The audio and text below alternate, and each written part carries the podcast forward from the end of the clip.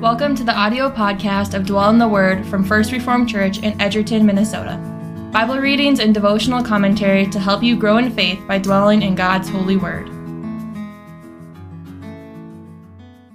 Welcome to Dwell in the Word. We find ourselves on Monday, and on this Monday, we find ourselves reading Isaiah 29. But first, once again, we are in lifting up our hearts, prayers from John Calvin. Let us pray. Grant, Almighty God, since you desire to receive us not only into confidence and dependence, but to the condition of sons, that we may worship you with sacred love and revere you through our whole life as a father. And may we so submit ourselves to you as to feel your covenant firm and sacred toward us. And may we experience that you never call men to you in vain, so long as they obey you and respond to your promises, until at length we enjoy that blessedness laid up for us in heaven through Christ our Lord. Amen. We, as I said, are in Isaiah chapter 29. We'll be reading from verse 1 through verse 24. Hear the word of the Lord. Ah, Ariel, Ariel, the city where David encamped. Add year to year. Let the feasts run their round.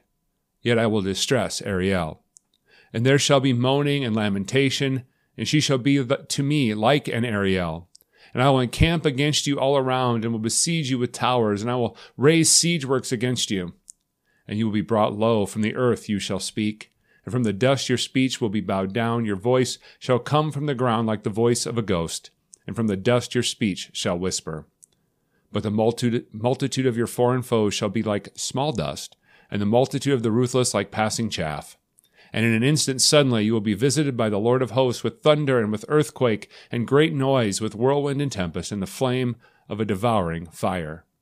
And the multitude of all the nations that fight against Ariel, all that fight against her and her stronghold and distress her, shall be like a dream, a vision of the night. As when a hungry man dreams, and behold, he is eating, and awakes with his hunger not satisfied. Or as when a thirsty man dreams, and behold, he is drinking, and awakes faint, with his thirst not quenched so shall the multitude of all the nations be that fight against Mount Zion. Astonish yourselves and be astonished. Blind yourselves and be blind. Be drunk, but not with wine. Stagger, but not with strong drink. For the Lord has poured out upon you a spirit of deep sleep, and has closed your eyes, the prophets, and covered your heads, the seers. And the vision of all this has become to you like the words of a book that is sealed. When men give it to one who can read, saying, Read this, he says, I cannot, for it is sealed. And when they give the book to one who cannot read, saying, Read this, he says, I cannot read. And the Lord said, Because this people draw near with their mouth and honor me with their lips, while their hearts are far from me, and their fear of me is a commandment taught by men, therefore, behold, I will again do wonderful things with this people, with wonder upon wonder, and the wisdom of their wise men shall perish, and the discernment of their discerning men shall be hidden. Ah, you who hide deep from the Lord your counsel, whose deeds are in the dark, and who say, Who sees us? Who knows us? You turn things upside down. Shall the potter be regarded as the clay? That the thing made should say of its maker, He did not make me, or the thing formed say of him who formed it, He has no understanding. It is not yet a very little while until Lebanon shall be turned into a fruitful field, and the fruitful field shall be regarded as a forest. In that day the deaf shall hear the words of a book. And out of their gloom and darkness the eyes of the blind shall see. The meek shall obtain fresh joy in the Lord, and the poor among mankind shall exult in the Holy One of Israel. For the ruthless shall come to nothing, and the scoffer cease, and all who watch to do evil shall be cut off, who by a word make a man out to be an offender, and lay a snare for him who reproves in the gate, and with an empty plea turn aside him who is in the right. Therefore, thus says the Lord, who redeemed Abraham concerning the house of Jacob. Jacob shall no more be ashamed, no more shall his face grow pale, for when he sees his children, the work of my hands in his midst, they will sanctify my name. They will sanctify the Holy One of Jacob, and will stand in awe of the God of Israel. And those who go astray in spirit will come to understanding, and those who murmur will accept instruction. As we continue through the book of Isaiah, we once again see language of judgment, but we also see this idea of the faithfulness of God we see that things are so bad in Judah, things are so bad in Jerusalem, that they don't even understand what is happening. We see here in verse 9 astonish yourselves and be astonished, blind yourselves and be blind, be drunk but not with wine, stagger but not with strong drink. In other words, they don't get it. Uh, they are not seeing that they're blind to the reasons that they are receiving judgment, why this is happening to them. But we also see that God is the source of this. Uh, verse 10 For the Lord has poured out upon you a spirit of deep sleep. They, they don't understand. They, they can't wake up to this reality that, that they are in need of judgment, that they're needing to return to God. Look at what it says. And he, and has closed your eyes. The prophets aren't, aren't speaking and has covered your heads. The seers, that they can't interpret. In other words, there is no way that they understand. They are just completely blind to it all. And we see here why this is, and it comes to some pretty familiar language for us. This is uh, language that is quoted in the New Testament. We, we know this. Verse 13. And the Lord said, Because this people draw near with their mouth and honor me with their lips while their hearts are far from me, and their fear of me is a commandment taught by men. Therefore, behold, I will again do wonderful things with this people, with wonder upon wonder, and the wisdom of their wise men shall perish, and the discernment of their discerning men shall be hidden. Now, not all of this is quoted directly in the New Testament, but this idea of the people who are near with their mouths, but far from God in their hearts is an idea that we hear from Jesus uh, in the Gospels, right? This idea that sure, you're doing these sacrifices, but you aren't sure why. You're just doing them to do them. And God says that, that He is going to come in and He is going to uh, make them understand what, what is going on here, right? Uh, he's saying, I will do wonderful things with this people with wonder upon wonder. Okay. That there is going to be things that can only be from God. That will cause them to understand. And what will happen? The wisdom of their wise men will perish. In other words, those who think they have all the answers, God is going to show that his wisdom is greater. And the discern, those who think they are discerning, that they again have it all figured out, well, God is going to show that his wisdom, his discernment is better. And then we have another well known uh, passage here, right? You turn things upside down. Shall the potter be regarded as the clay that the thing that made it should say of its maker, He did not make me, or the thing formed say of him who formed it, He has no understanding. Don't we do this though? Don't we look at God and we say, Ah, you don't know what's best? Uh, this is not what we are to do. We are not to reject what God is giving us. We should be uh, understanding that He is the one who has the wisdom. He is the one who is in authority.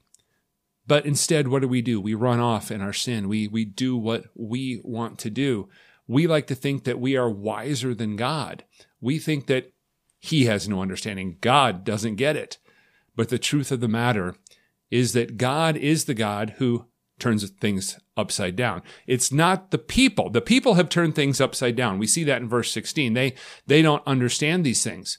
But then we read that God is the one who does the reversals. Notice what he says in 18. In that day, the deaf shall hear the words of a book and out of the, their gloom and darkness, the eyes of the blind shall see. God is turning things upside down. God is the one doing the reversals. Even the meek shall obtain fresh joy in the Lord, and the poor amongst mankind shall exult in the Holy One of Israel. They have turned things upside down by rejecting God and rejecting his wisdom. But now God is going to turn all of this around. He is going to give them these things. Even though they've been deaf to his word, they are going to hear. Even though they've been walking around in the darkness, they will see. Even those who are meek, they're going to be celebrating this joy in the Lord. And so this is the idea of God doing a great thing amongst his people. And we see at the end that the work of his hands, his people, they're going to sanctify his name. They will be sanctified. The, the holy ones of Israel are going to be sanctified. He is going to bring his people to himself. Even though they have rejected him, even though they have turned things upside down, he is going to set things to right. He is the one who does this. And so may we think about this passage today. Think about all these ways in which these people turned their back on God, even and, and they thought they were wiser than God, right? But yet, what did God do? God sought them out and he made promises to them because our God is a God who keeps his promises. He is going to bring his people to himself regardless of what happens. And so the best thing for us to do each and every day is to think about where are we making reversals? Where are we turning things upside down? Where are we thinking that we are more wise than God? And then we need to remember that our God is the God of great reversals. Even when we make those mistakes, He can cause us to see even though we've been blind. He can cause us to hear even though we've been deaf. May we think about this faithfulness of our God today, and may we seek to be open to those things that we are struggling with. And instead of struggling, instead of turning away from God, may we run to Him in faith. Let's close up with another word of prayer. Gracious and merciful God, we find great joy in the truth that you are the God of great reversals. We were deaf to your word, but you caused us to hear and believe. We were blind, and you caused us to see the truth. Grant that we would seek to proclaim your word as you have called us to do, that others may hear of your mercy and see your goodness. Today we bring our prayers for your church around the world. We pray that we would be united through the message of the cross and that we would be reminded that we are a people brought together not by any earthly markers, but instead we're a people from every tribe, tongue, and nation that is united in what Jesus has done for us in his death, resurrection, and ascension. We pray for your hand of blessing to be on us today as we step out into the world and we seek to do your will. Guide our steps and help us to put our trust in you alone. We pray this all in the name of Jesus. Amen. All right, we're done with Isaiah 29. I'll see you in Isaiah 30 on Wednesday. Thank you for listening to Dwell in the Word.